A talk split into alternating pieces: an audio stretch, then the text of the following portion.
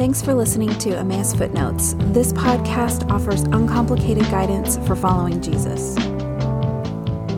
For the final episode in our Approaching Freedom series, Rob Elisher shares his reflections on the tomb. Thanks for having me, Melissa. The tomb. We aren't told much about the goings on between the crucifixion and Sunday morning. There is no narrative between Christ being laid in the tomb and the resurrection story, besides the Jewish leaders seeking to secure the tomb with Roman guards. There's silence, but the silence, I think, is telling. In John's gospel, there is even less about the tomb or the events surrounding it. His point, uh, I think it's that there doesn't seem to be much to tell. The world is cut off from the source of speech and meaning. I think he's taking us back to the first chapter of John, which does not explicitly speak about the man Jesus, but of the eternal word or logos of God, that is God himself. God speaks from all eternity, that word that is God, and which brings all things into being. This is not referring to the scriptures, at least not directly, but to the ground of all being, that by virtue of which the world makes any sense at all. That's who we're talking about when we speak of the Word of God, first and foremost. In the beginning, the Spirit hovered over the face of the waters in Genesis 1. And into that primordial chaos, God speaks. In that one speech utterance, all things, life, order, intelligibility issue forth. Then, after the creative work of God's Word, God rested.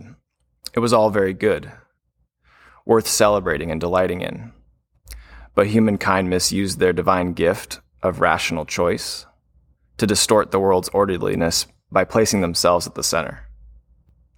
It got so bad that at the time of Noah, God nearly cast the world back into nothingness, back into the primordial flood.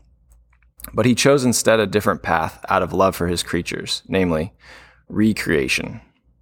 In the beginning, God finished his work by his word in six days. In the decisive work of recreation, Christ finishes his work in 33 years, 3 plus 3. On the seventh day, God rested.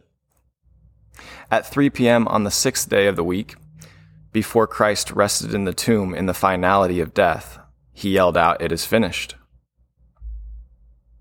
When Jesus breathed his last, he spoke no more. The word of God lets himself be silenced and buried in a tomb. He lets himself be threatened by the same chaos waters that in the beginning he set in place and separated from the dry land. But there was no stopping the reemergence of the word.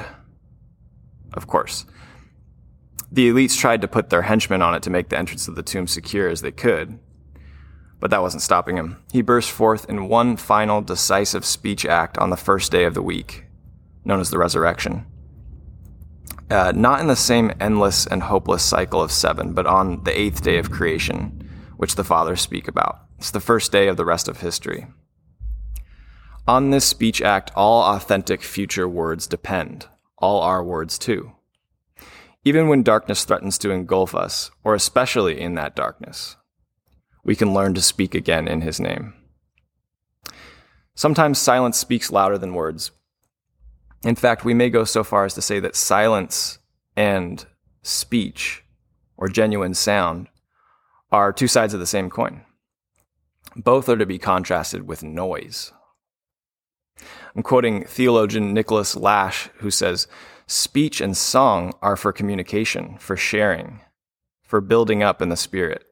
Noise, on the other hand, is egotistical. Close quote. Think of the unity brought about by the harmony of worshipful singing. Noise is egotistical by contrast. We make a noise in order to keep people quiet. I say um, um when I want to say something so that my wife doesn't get a chance to speak. I don't have anything to say. Contrary to a common opinion, silence is not violence. Noise is violence. It's our attempt to forcibly drown out the very real darkness in our world around us. There's lots of noise in our world today, lots of babble, because it's much more satisfying to build a tower than to say, Not my will, but thy will be done. All genuine speech is in response to the primordial Word of God. The Word God utters in Christ can be summed up as life. Christ says, I've come to bring life. But this word, this sound, is spoken on the other side of a deafening silence, the tomb. The clearest word that Christ ever spoke was after having been silenced by the world that he created. God's rescue mission after the fall was always recreation. That was always his intention. But not as it was before, not to restore the world to the pristine orderliness of the garden. The world is messy.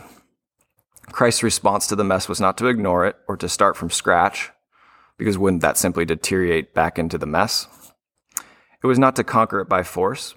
Rather, God's response was to become the victim of the world's fallenness, to enter into solidarity with the victims of sheer force and noise, and put on full display their ultimate powerlessness.